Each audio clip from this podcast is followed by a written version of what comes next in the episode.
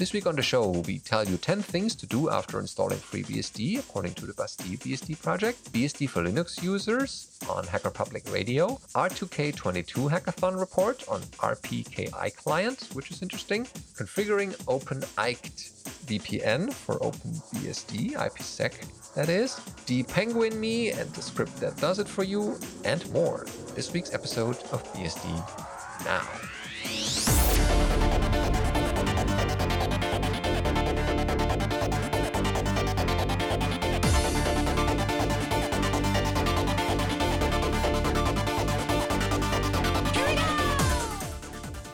BSD Now, episode 471 Depenguinization, and you should be proud of me not stumbling upon this word. Recorded on the 17th of August 2022. This episode of BSD Now is brought to you by Tarsnap. Go to tarsnap.com slash BSD Now to find the online backup for truly paranoid people. And if you want to support this show in various ways or remove the ads, check out our Patreon page at patreon.com slash BSD Now. Hello, I'm your host, Benedikt Reuschling. And I'm Tom Jones. Welcome to this week's episode. I hope you had a little bit of holiday time or maybe listened to this during the holidays or even after with fresh uh, energy. Uh, nevertheless, whatever, whenever this finds you, we have headlines for you this week, starting off with 10 things to do after not holiday, but after installing FreeBSD. Yeah, and so this is an article from BastilleBSD.org, and it is written by Christer Edwards uh, the man behind Bastille BSD, and it's 10 things to do after installing FreeBSD. And it's the top 10 things I configure. So maybe this is what Christer does on a new installation. Um, and it starts with an ad for Bastille, and I feel like reading it, so I'm going to. Uh, Bastille is an open source system for automating deployment and management containerized applications on FreeBSD. And you can follow them on Twitter speak to people on Discord or Telegram, um, subscribe to the Bastille BSD YouTube channel. I have no idea what would be on that.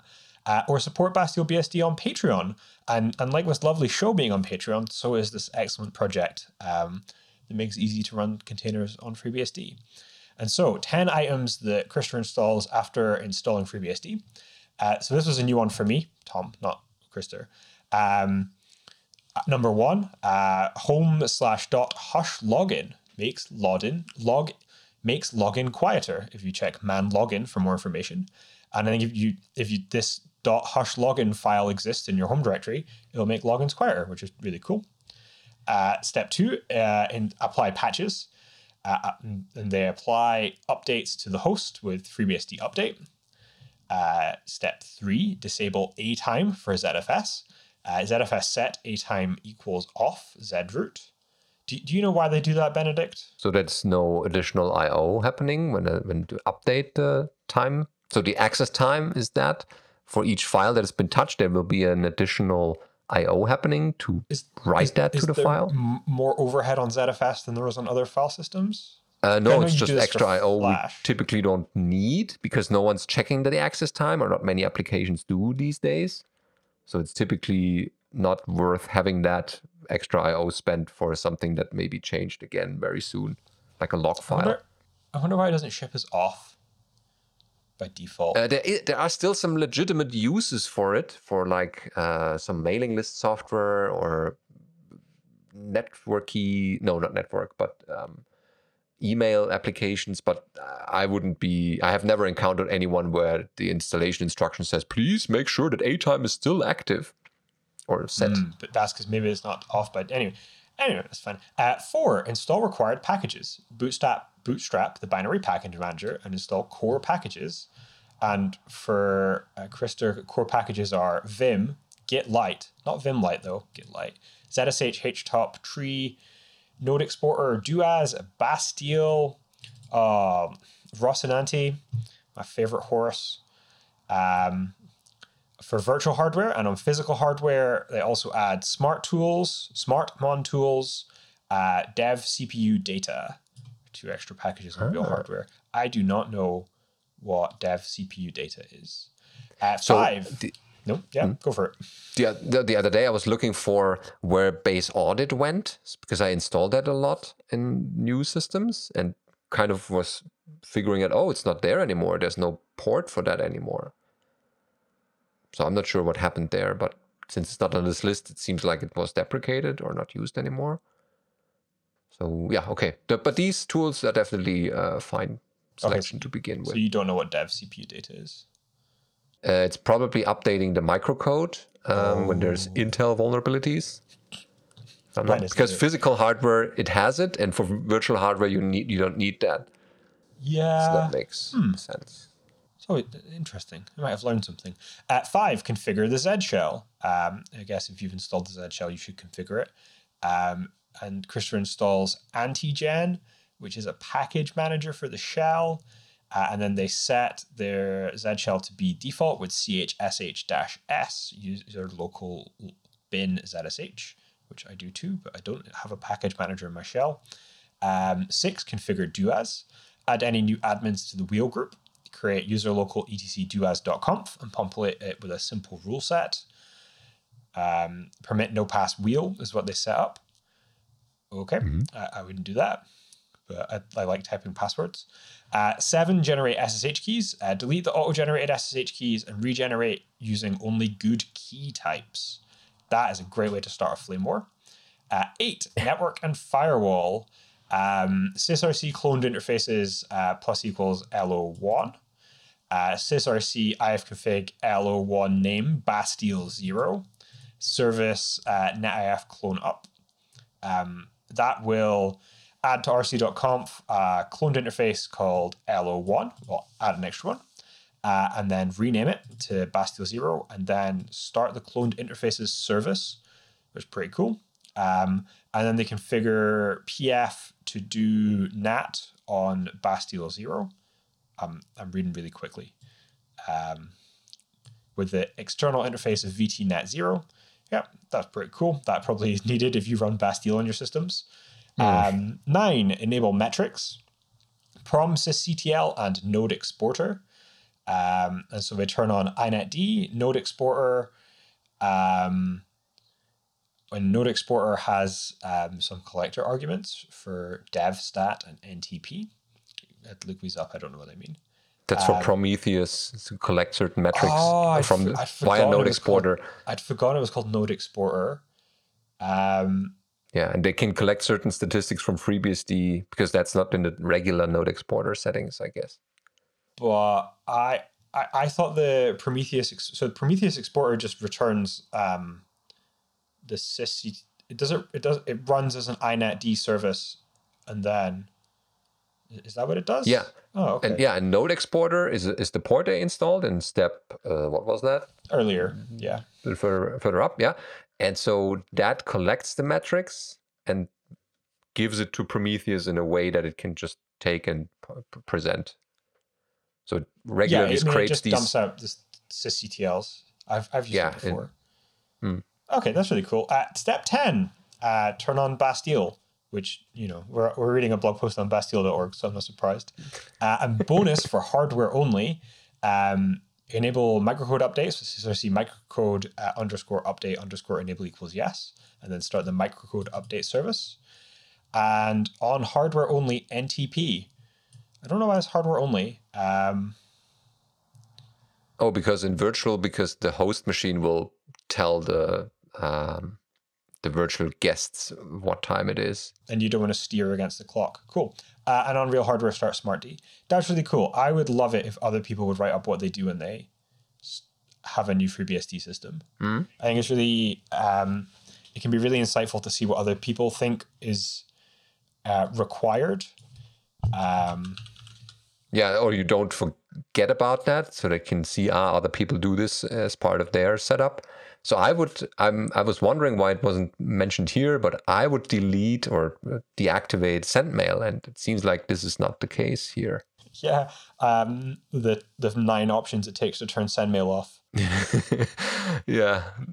Um, but definitely a good uh, list and uh, stuff to start with in the space of securing your system and uh, making it also usable. Very nice. Cool. Yeah, thanks, Christer. It was really good.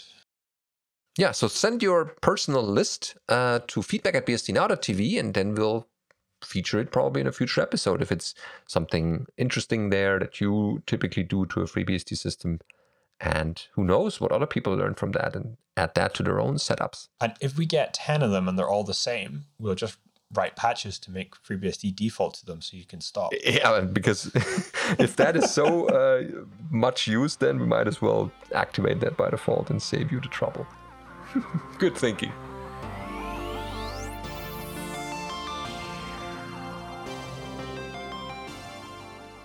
All right, in our news roundup this week, we have a story from Hacker Public Radio, and they have quite a number of episodes by now. 3,655 is this particular one, and uh, it has a title BSD for Linux users.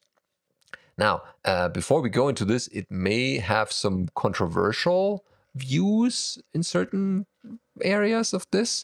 So we're just reading the news. We don't, uh, we're not too involved in that or have uh, not been on this interview ourselves, so we just read what has been written here on the page. Anyway, um, so here they uh, you can listen to this, of course. It's hosted on BinRC, and it has happened uh, roughly 14 days ago from this time of the recording. Uh, it's flagged as explicit, so be careful um, if you're kind of sensitive to these things. Um, but if you want to listen, then you've been warned. And uh, the description is Unix, Linux, and BSD. There's a quote to start with Linux was created by PC users attempting to use mainframe Unix. BSD was created by mainframe Unix users attempting to use a PC. Unquote. Okay, so there's already uh, the twist here. BSD is what I uh, or they like to call a pedigree Unix, meaning that it's a pure-blooded descendant of AT&T Unix. Although, although all of the original AT&T code has been rewritten, so a permissive license uh, or to be a permissive license, the heritage persists. In contrast to Linux, which shares no original Bell Labs code, BSD was originally all Bell Labs code. And then there's a section, I'm not sure uh, who was interviewed there or what was this, just a certain, uh, yeah, maybe historic section. I don't know. Uh, but definitely listen to it. We uh, Then you will probably know. BSD in the wilds. Uh, BSD style licensing is quite simple to understand compared to the tome that is the GPL. Interpreting it usually goes something like the following quote, Do whatever the hell you want with this code, just don't blame me when it breaks something and don't claim you wrote it. Unquote. I guess the hell part is not there, but I guess people interpret that into it. Uh, permissive licensing means that various companies can put lipstick on the Unix pig and falsely assert that it's anything other than lipstick on the Unix pig. Not that Unix is a pig, but you cannot disguise a pig with lipstick. Those burdened with the gift of sight and knowledge can spot a Unix system quite easily. So they list a couple of examples there that we have already mentioned, uh, that various uh, vendors use it internally or have used it before. And so this is uh, listed there. Interacting with BSD guys. Most Linux enthusiasts are missionaries. They are generally helpful and seek to guide a computing neophyte into the inner circles of Free Software Foundation initiative, initiates. The BSD guys tend to be like hermits. They don't care if you use their code, they only care that the code works for them. When you ask for help, a typical response will be, quote, did you even read the error logs, quote, or quote, did you even RTFM? What about supplemental documentation? That's not true. We don't do RTFM too much. We didn't write TFM just so you could go online and ask something clearly uh, documented in TFM. Okay, again, this is explicit uh, and they have their own sometimes extreme views. Again, uh, make your own uh, impressions and um, we're just reading what they write here. Not all BSD guys are bitter, but you really should consult available resources before asking questions. Okay, and then there's a section on forking versus distros. In Linux land, all the distros are basically the same with varying coats of paint. We call these distributions because all implementations of Linux are nearly identical code bases built with varying compile time options. In BSD land, distros don't exist. Free, net, and open are entirely independent and don't share a common upstream. Well, they do, the 4.4 BSD code. Okay. Uh, there's a couple of things wrong here. Uh, they are forks of primordial BSD. See, they say that themselves in their own uh, next sentence that run separate kernels, separate user lands, etc. Although code is shared amongst each other, that's true. A statically linked binary can't simply be dumped from one to another and still run as it would in Linux land. Meta distros of FreeBSD do exist, but they are short lived unless they have corporate backers. That's true. Mm, yeah. Hmm. Every, everything seems, seems short lived when you're talking about a 50 year old project, though. Like, some Yeah, of the some of the the desktop distros of FreeBSD like wasn't FreeSBIE around for like five or six years, which which feels short lived, right? But Uh, yeah, but it was long enough for me to get interested in it because I remember using it and starting my own BSD experiments, and I was already quite intrigued by how quickly we could switch the the TTYs. And then I installed it and thought, okay, now it's getting really interesting. Uh, and then yeah, I saw that it was not maintained anymore, but by then I was already on the BSD train, so that's quite good. So here they uh, further down list a bit of uh, hardware specifics or what certain BSD projects have as features or have to offer for the people who have never heard about this. Uh, since you're listening to this podcast, this is nothing new to you. So Hacker Public Radio may be a bit controversial, but nevertheless, maybe it's a listen that you uh, should give yourself and just uh, take it with a grain of salt. yeah, and the original show was a minute long, so it's definitely worth going and listening to. Um, Hacker Public Radio has been around for a long time. Um, if you click on Ben RC, who is the host of his show, they've done two shows, but I think tons of people contribute episodes to, to HPR. I remember when it started. I don't remember ever listening to it. I think it was always too much to listen to. Yeah, I know it exists, massive- but I also never listened to a full episode. Maybe I, I should to see how the overall quality is. Like it really is like it's it's a podcast public radio format. Um, Ah, so where multiple people can contribute their content. Yeah, and who else does it? So SDF.org, the public access unit system, have a constant running live stream called aNONradio, where I think hmm. basically anybody can host a show on aNONradio, and somehow they can license music. And so if you wanted to be a radio DJ Oh, to like a small subset of, of, people on the internet, that, that that's there as well. yeah, so um, that's the public part. Yeah, it's, I mean, it, it's really cool. I mean, this is it is open to anyone, and it's great to see BSD content being covered. Um, But are they be a- doing some kind of uh, like tending of the content, or do they accept pretty much anything? Because people can just tell weird stories that aren't true and that. Yeah, I'm not, I'm not of- sure how they do it. Um, I mean, I've been Hmm. scrolling through the website here, and there's an episode called Registered Memory, not to be confused with ECC Memory. Um, Linux in laws, 20 years in review, which sounds pretty crazy. Uh, I wonder what happened in the last 20 years. Um, ARM on Slackware. That sounds, yeah, it, it's cool. I mean, I would check out Hacker Public Radio, maybe get a better understanding of what it is than our, our vague Hmm. explanation. Yeah, we, we, we can't tell only from this single episode what it's going to be or if it's overall the same quality. Anyway, good to hear that other people are also reporting about the BSDs in various ways. And uh, there's actually something going on in the OpenBSD uh, space called the R2K22 Hackathon, and there's a report about it. Uh, yeah, this Oh. is on the OpenBSD journal and undeadly.org. Uh, and Peter N. M. Hansteen writes from the Root Me Up Before You Go Go department. Um, the first R2K22, uh, so 2022, hackathon report is in from, oh no, there's a J in there. Um, Job Snijders, uh, Job at, who writes, Traveling to Arcade 2022 was a lot of fun. It's not often I get to travel to developer, meet, developer meetings by bike. Oh, wait, there's a link. I have to look at the link. Maybe a cool picture of a bicycle. Probably next door or in the same city. Oh, my internet is not up for that. Oh, oh, motorcycle, that is. Is it more? Oh, that's sad. Okay, I care less. Um, I, I started the hackathon by scratching an itch I've had for a while. The data that helps organize the internet's global routing system, RPKI, is distribu- distributed across many independently operated repositories. The RP, RPKI client utility follows an IETF standardized process to discover, connect to, and collect data from all these different places. But what if an operator doesn't want the utility to connect to a particular host?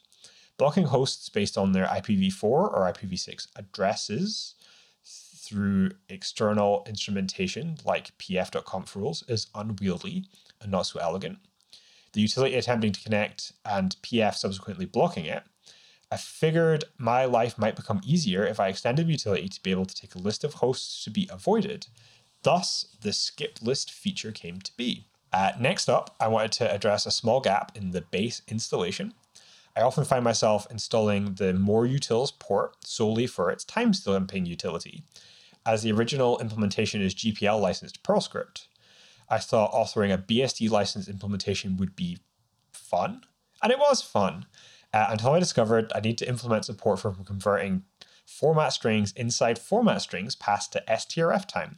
Fortunately, Cloud Claudio, Claudio at, took pity and helped me with the last part. Fast forward an evening of furious hacking, OpenBSD now has its own high performance pledged input timestamping utility. Welcome to base, TS. Uh, all in all, RK 2022 was a lot of fun. It's great to see fellow developers and sync up face to face. A plus plus plus would hack again. And that's great to see hackathon reports. I've sort of missed these. There's not been very many. Yeah, maybe we find more about this particular hackathon. I hope so. Uh, there were there were so no I checked others. the man page. But check the man Uh, page for the hackathons. For the no, not for the man, for the hackathon. Uh, for the newly written TS, uh, it's a timestamp input uh, utility. And the description reads the TS utility prepends a timestamp to each line of standard input and writes it to standard output. So you don't have to figure out, oh, which day it is or month. You just say, pipe that to whatever, echo foo in this case, uh, pipe that to TS, and it prepends a little timestamp to it so that you know when this was happening. Cool. I can see some uses for that. Yeah. All right. Um, we'll check out future reports like this. Uh, if they appear on Undeadly or other places, then we'll certainly let you know. Okay. Next up, we have, uh, we stay with OpenBSD a little bit, configuring OpenIKED or IKED, IKED. Uh, we found this on the wiki ircnow.org. And the description reads Open IKED, IKED let's pronounce it this way. Iked, yeah. Open Iked. Is OpenBSD's native VPN solution. It is included with the base system, so no installation will be necessary. It allows us to use IPsec to provide users with a VPN for security, privacy, and freedom of information. So they list pros here, no cons, but well, let's go with that.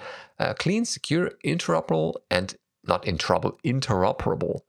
Simple to configure is another one. And this configuration is for a Road Warrior setup where a user wants to connect his device to a network rather than connecting two networks. Okay. Uh, they refer us to the FAQ VPN guide on OpenBSD's website as well as to the uh, IKED subproject from openbsd.org as well as the iked.conf website. Uh, not website, but you know, description of the config format. Okay, to configure iked.conf, you edit it and replace username and password with the example uh, given here, um, as well as the 127.16.0.1 with the server's public IP address that you are using. And they just use example.com here as the actual host name. So here they say uh, what the gateway is, the host name, the pool, and the DNS. And then they provide a user and a password for that and provide the actual IKE version 2 passive ESP uh, settings for the IPsec. And each uh, of these IPsec packets I've uh, implemented IPsec uh, uh, when I was studying uh, for a project. So it's been a while, but I can kind of see what, what this does. And so they tag these with tag road W for road warrior so that they can be distinguished from the other IPsec traffic. Okay, so there they describe what you need to do there and what these uh, mean. And IKE depends upon packet filter being enabled. First, enable packet filter if it is turned off. So you can do as pfctl-e, and then you edit your pf.conf and pass uh, four, five, no, five lines to it to actually use this uh, in the pf so that it knows about IKE. And then to find your external interface, type ifconfig. So in case you have multiple of those, it will display the one you want. And there uh, you do pfctl-f to uh, you know load this configuration etcpf.conf. And at this point, we need to create PKI and X509 certificates that the VPN client can use to verify the server. From the command line, they let you run IKE control ca vpn create and IKE control ca vpn install. And then it tells you that the certificate is installed into a certain uh, path. And next up is IKE control ca vpn create the certificate for your domain that you're creating. First, you create it and then install it, and then it writes those RSA keys in this case to those files. Okay, very cool. Then they copy these CA CRT files to var www.htdocs slash example.com, or in this case, your own domain, and change the ownership so that no one else who shouldn't be looking uh, can get that. And then you have that configured, the web server correctly.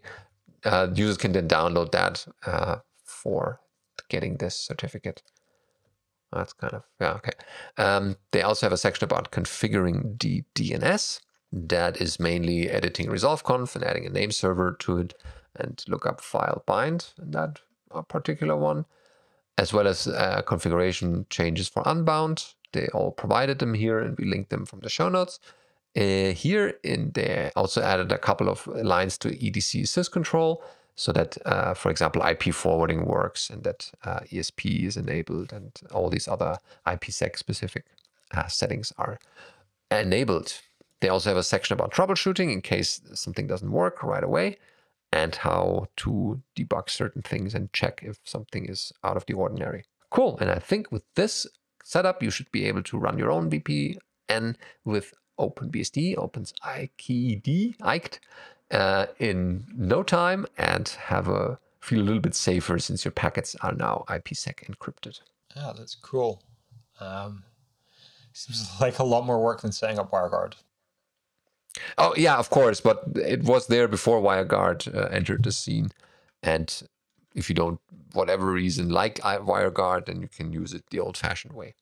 You, you don't have sure to it, you don't have to write in and tell me that was an unfair comparison because you can do DHCP over this. I, I understand, um, but everyone also see why WireGuard is popular because it's is is there WireGuard for OpenBSD actually? Do yeah, they trust is. that enough?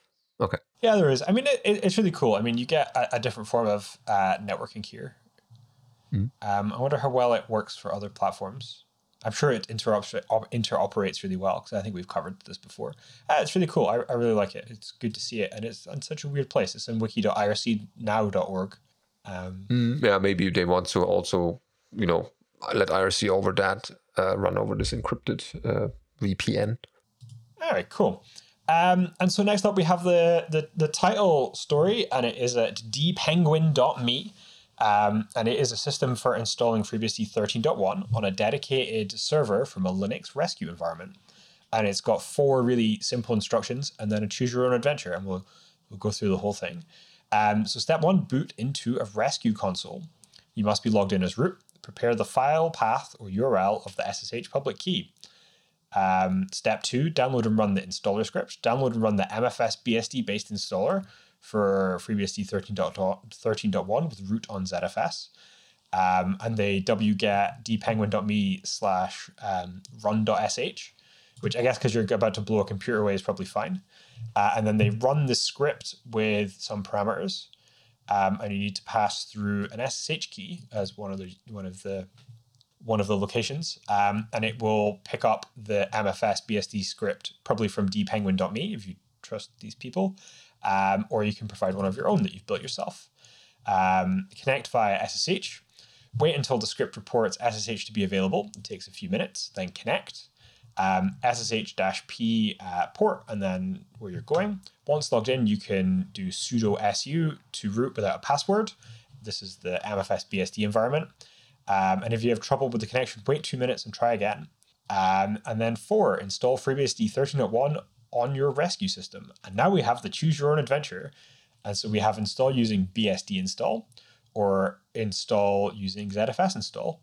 Um, and so the BSD st- install process um, is uh, make sure you're root, which is step five. Um, step six, optionally wipe the disk, um, and they provide a script for doing that.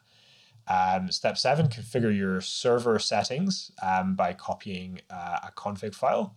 Step 8, run the dpenguin unintended install. The script will update the installer config used by BSD install with the value set above. It will then run similar to BSD install script installer config for an unintended install with root on ZFS. Um, when complete, the MFS BSD will shut down automatically. Exit QEMU and reboot. Uh, so the rescue environment is QEMU, so reboot from that, and then you can connect to your server. The ZFS install process takes us back to step five, which is make sure you're root, which, okay. Um, Step six is install FreeBSD, which is very much a draw the rest of the OWL style step. Um, but they do provide the parameters for running ZFS install, so you can um, install to the disk. Seven, uh, complete post install actions, um, chroot into the system, add users, uh, and then configure your rc.conf to match what's in your Hetzner settings. Uh, reboot and then connect to your server. And if that has all been really confusing, it's because we have missed the explain like I'm five page. Ah. So dpenguin.me slash eli5.html. Um, booting. Computers can boot from CD-ROM, hard drive, and USB sticks. A server can also boot from the network. This is how the rescue console is provided on servers. Rescue console, recovery console, the provider's control panel is used to send a signal to the server to use network boot on the next reboot. This is normally a minimal Linux distribution or a minimal Windows environment. The server is rebooted into the configured rescue environment with networking and disk access. A minimal OS, uh, rescue functionality in virtual machines. A minimal Linux environment can run virtual machines using QEMU. QEMU can pass physical disks through to a virtual machine as accessible devices. When run, the script will install and run QEMU to load a minimal FreeBSD environment, MFS BSD, which is Memory File System BSD. Uh, QEMU will make dedicated hard drives available to MFS BSD as disk devices. QEMU will proxy port 1022 on the rescue system to port 22 of the MFS BSD virtual machine. This allows remote access to the virtual machine via SSH. Installation is possible via SSH uh, port 1022 of the server, secured by the key you provided. The server's hard drives are transparently attached to the virtual machine as devices and can be formatted for ZFS like normal drives. A custom configuration is passed to bsdinstall for an unintended installation of FreeBSD 13.1 on attached hard drives. Format and configuration for ZFS happen automatically. After installation is complete, the rescue console is exited, the server reboots and the hard drives reboots from the hard drives directly. The virtual machine loaded in the rescue console vanishes completely, only existed in memory for a short time. Uh, security access to the recovery console is the SSH key when configured on the provider's control panel. Access to MFS BSD installation virtual machine is via SSH. Access to the resulting server is via SSH. Um, no passwords are ever used. Users can be created with sudo with su or sudo to get root access. Use this at your own risk.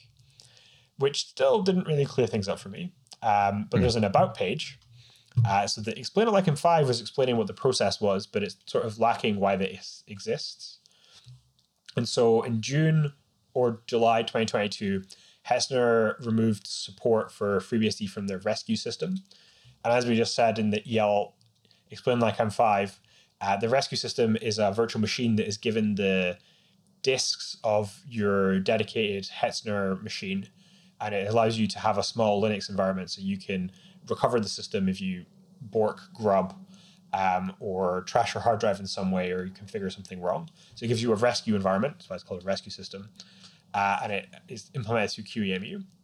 Um, and Hetzner got rid of FreeBSD support for this in July uh, and made it a lot harder to run dedicated um, FreeBSD. And so there were some alternative solutions were shared. And so one was to purchase a add-on USB drive and, in, and add install media and it, they say purchase a USB add-on drive and request support write 13.1 image install to it and give it to support, which seems um, time intensive, uh, especially for Hetzner. Um, the other option was to download MFS BSD and overwrite the first hard drive. And so there's a blog post from someone called Ula. Um, oh, no, it's a forum thread explaining how they did this. Uh, and it covered downloading a pre-built uh, MFS BSD 13.1 image into the rescue console and then using DD to overwrite the first hard drive.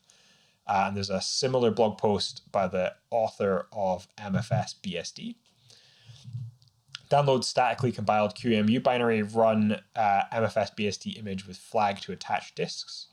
And there's another post um, on the FreeBSD forums covering how to use an old statically compiled QEMU binary uh, to load up the MFS BSD ISO file, attach hard disks from the rescue system, and then it will open uh, port 1022 and allow connecting. Um, yeah, and so there's some options. And they have a timeline of how this has gone um, from July uh, and how they've updated these instructions. And the project's history, so the depenguinator is code for building a FreeBSD disk image, which will boot into memory, configure the network, set a root password and enable SSH. This can be used to depenguinate a Linux box without requiring any access beyond a network connection. It was originally released in December 2003. A uh, newer version was released uh, by Colin Percival in 2008 as Depenguinator 2.0, which I think is how we originally ran in AWS. yeah, it could um, very well be. Um, and so MFS BSD is a small boot image which can fit in PXE environments, thumb drives, and uses installers. I've always thought it's weird that FreeBSD doesn't ship an MFS style image, and you have to get MFS BSD from some random person's website. I'm sure they're fine, but it's just strange. I mean, it's sort of an, it's sort of an obscure use case. Maybe there's just like a missing documentation step because I think you could just go to release and do like release.sh. Give me a disk image, please. Yeah, but sometimes when you need it because the server is not booting anymore, then you don't want to spend time building the ISO in the first place. Yeah, I, I, I understand. Maybe it's just something we're missing. Uh, I don't I don't understand why this is um, in addition to what is normally there in a FreeBSD system. Like OpenBSD just ships the BSD RAM disk kernel, which is this environment you could install OpenBSD from, and it's how they always install OpenBSD. Hmm. Um, and I, I I know that the platform is the that that's not possible for for FreeBSD in the same way, but it's just weird that you have to get the, the image from somewhere else. Um, dpenguin.me is on GitHub, and you can sponsor them if you appreciate them adding support for something Hetzner removed, which I think is amiable. Um, it's really cool. Um, could probably do with some more explanatory language because I had to play the entire game to figure out what was going on. But it's great to see. yeah, definitely. And people use these kind of things to either if the hoster don't support FreeBSD out of the uh, the box or not in their official offering, then you can help yourselves this way. Or if you need a way to uh, quickly save your system with this kind of uh, MFS BSD or Depenguinator, so there's a couple of uses I can see for that. Okay, uh, at this section, we would typically give you feedback and questions that people write us in. Well, it's been the holiday times and a lot of people are away and probably not sending too many problems. Uh, so that's why this is a very empty section at the beginning. If you don't want to be the person who has never submitted anything to BSD Now as a question, then definitely send us something to feedback at bsdnow.tv. It could be a show idea, a topic that you want us to talk about, comments, or questions, real problems we help you with. And if it is in our uh, power, and uh, this is the way to reach us at the show in general. Uh, typically, we, we try to fill the time here with uh, idle chit chat if nothing else has come up. Um, but uh, is there anything? Well, there is EuroBSDCon coming up. Yeah, I, I wonder what we've spoken about so far. Um, have, have, have you mentioned at all on the show that you're giving a tutorial and it's going to be completely oversubscribed uh, and people should register now? well, that, that, last part I don't know about, but uh, I will be definitely happy to welcome people there who are interested in uh, getting started with Ansible on the BSDs and um, letting their computers do stuff they never thought they could do in an easy way. Well, that's kind of a sell. Um, no, definitely, if people are interested in this kind of tutorial and don't uh, uh, have other things to do in Vienna, which is a perfectly good reason to to go. Um, then definitely check out the tutorial. There are other tutorials, of course. Mine is a full day tutorial, and um, originally it was Jan Piet Mens who was giving this tutorial, but he couldn't uh, go to EuroBSDCon. So EuroBSDCon folks asked me if I could take over and um, uh, exchanging ideas with uh, um, Jan Piet because, uh, well, he, his tutorial style is a bit different than mine. Um, that is saying his is better than mine, but you don't get a downgrade when you get to my tutorial because he and I exchanged our, uh, for example, little cheat sheets. And so overall, his cheat sheet and mine got better just because of this collaboration. And so you will hopefully get a lot of uh, content out of that. Can can tutorials uh, yeah. sell out? Uh, I have. I'm actually not informed about how many there will be until the day I will walk into the room. Uh, that's or maybe the, yeah, what? Only two people? That's not uh, a good amount. No, I'm actually, it's the same in the university. Like, I get a, of course, I have a list of people who registered for my course, but on the very first day, I don't know how many will actually show up, right? They can pick something else in the meantime. But I, I guess at, uh, at conferences, it's different than at universities because at a conference, people actually want to learn. Well, that's all kind of a stretch here. Um, they, they okay, want talks, to listen to this. Talks are worse because I don't think people walk out of tutorials, but people do leave talks. Yeah, sometimes they don't come back after the break. That's which is also a workout, walk, walk out of sort. Uh, but then they tell you that they're not interested, and typically there's a description up front, and they can kind of see what this is about and what the level of uh, content there will be. Will this be beginner or experts or intermediate? And so mine are typically geared towards uh, beginners who have never worked with this before but want to learn about it. And of course, there will be also something deeper once the uh, basics are covered. And so then I walk into the room and do my thing, right? And I typically try to interact a lot with the audience. So it's not just me talking the whole time, but also uh, letting people work a little bit or talk uh, various solutions they might have used before. So it's I like this interactivity between the audience and the person presenting, which is me in this case, because from each tutorial I held, I learned something that I could use and put into my tutorial for future uses. So there's a lot of learning for me as well in there. So that's very rewarding. And future people, like if there are students or other people who listen to my tutorials, will then benefit from me having put that into the tutorial.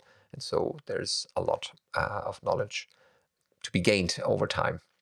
So, and you are also involved in EuroBSDCon, I hear. Yeah, yeah. that sounds not, not very motivating.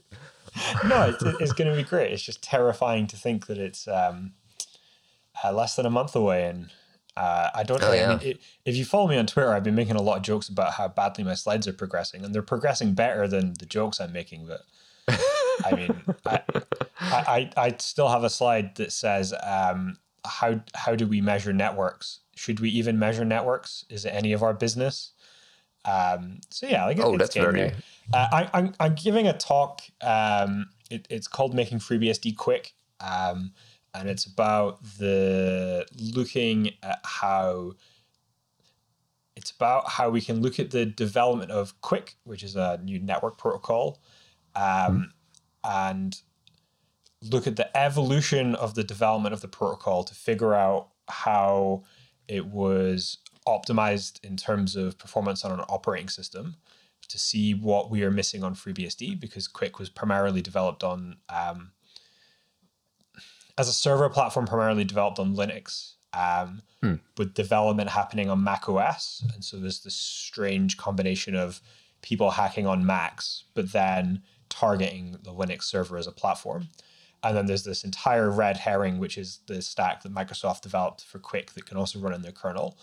Um, and so I was looking at the development of QUIC on Linux and seeing where um, there were big steps in performance and figuring out some figuring out a shopping list of things to add to FreeBSD so we can be competitive for this new protocol that's that's popped up. Oh, where um, the BSDs should be quick about it.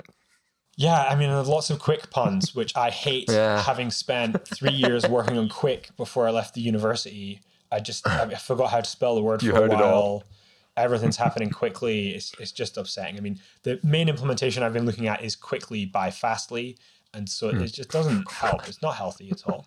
Um, it, it, I, I I mean, so if you listen to last week's show with Mateusz, then um, he's also looking at performance stuff, and it's difficult to talk about performance work.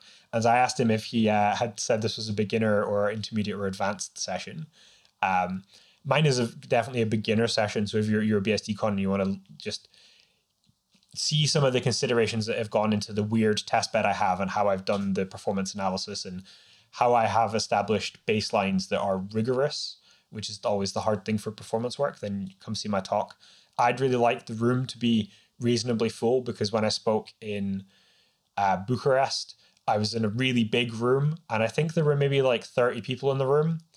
Um, but it was like a 250 person lecture theater, so it just seemed completely empty. And I'd, mm. I'd, I'd, like, I'd like to not experience that again because I didn't enjoy it. Um, Yeah, just intimidating to be in a giant room with no people. But yeah, yeah, I mean, but it's difficult to gauge how how many there will go to a certain talk. yeah, and it depends who you're up against as well. Um, Yeah, because some talks are super interesting, so you don't get the people who were just in a room just to be in a room.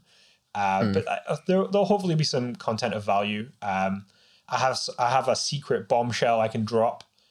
I hope.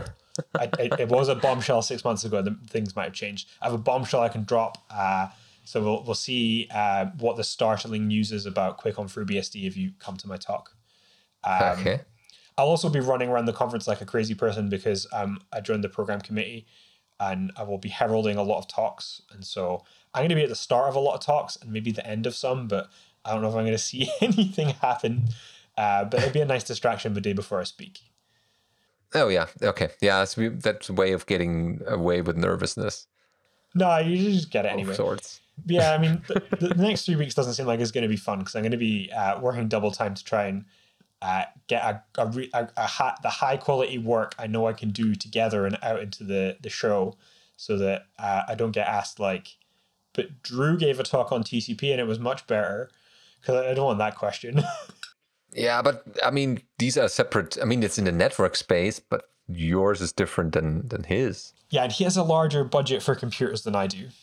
Um, so his can Yeah, go sure, faster. but- and this is yeah, yeah uh, so it'd be fun like i'm, I'm looking forward to it um Hmm. and it's it's always it's just so exciting to go back to a conference and deal with people in real life Oh yeah, yeah. And I typically work with the people that I have in the room because they are there, and I typically try not to scare those few away that are still there. And it's different to teach or to talk to an audience that is a, that is big and loud, rather than a smaller audience, which is typically a handful of people. But that the dynamics are different between these groups, and so I typically try to uh, get everyone that I have interested and uh, work with them to through the material, whatever it is, and so that they also have a uh, an outcome that can say, "Oh, I'm glad I went to this talk and didn't leave in the middle because I immediately found it boring, or the person was not the presenter that I was expecting." And so, yeah, I typically enjoy this also. I like the tutorial style because I think I've never uh, submitted a talk to EuroBSDCon or was accepted. So that can already tell you the high quality of uh, content they look for and select from. Um, but definitely, I look forward to it to see people again, as you mentioned, after two years of pandemic being only in video form. Uh, so that's kind of a lot of catching up going on.